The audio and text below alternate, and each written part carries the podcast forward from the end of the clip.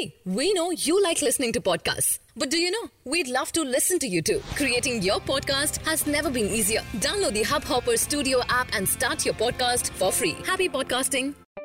Hey guys, welcome to Hubhopper, your easiest destination for content across the internet today. Here are the top 5 stories for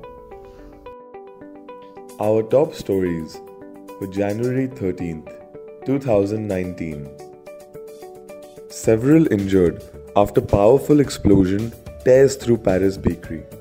A powerful explosion badly damaged a bakery in central Paris on Saturday, injuring several people and smashing nearby windows after a suspected gas leak. A fire broke out after the blast at around 9 am in the city's 9th district, a residential and shopping area. Government shutdown becomes longest in US history. The US government shutdown that has left 800,000 federal employees without salaries as a result of President Donald Trump's row with Democrats over building a Mexico border wall entered a record 22nd day on Saturday.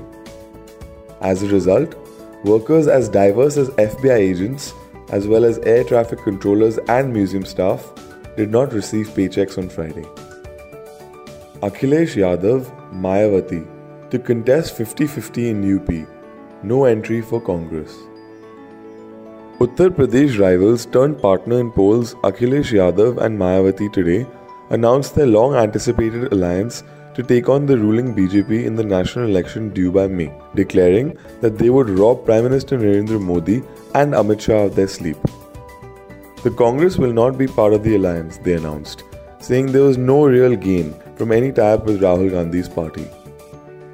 Ashok Chawla resigned as the chairman of the National Stock Exchange of India with immediate effect after the centre granted sanction to prosecute five people, including Chawla, accused in the Aircel Maxis case.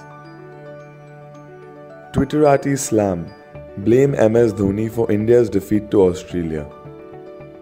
The first ODI between Australia and India in Sydney went in the favour of the hosts, who now lead the three match series 1 0.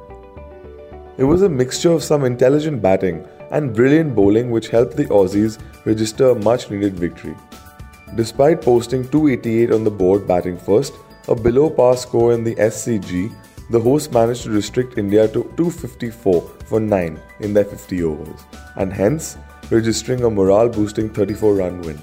Social media users have now come out and blamed MS Dhoni for India's defeat and have left no stones unturned in bashing him. And that's it for today. We hope you enjoyed this podcast. We look forward to seeing you again tomorrow. If you think we missed anything or have some thoughts on today's stories, please do let us know.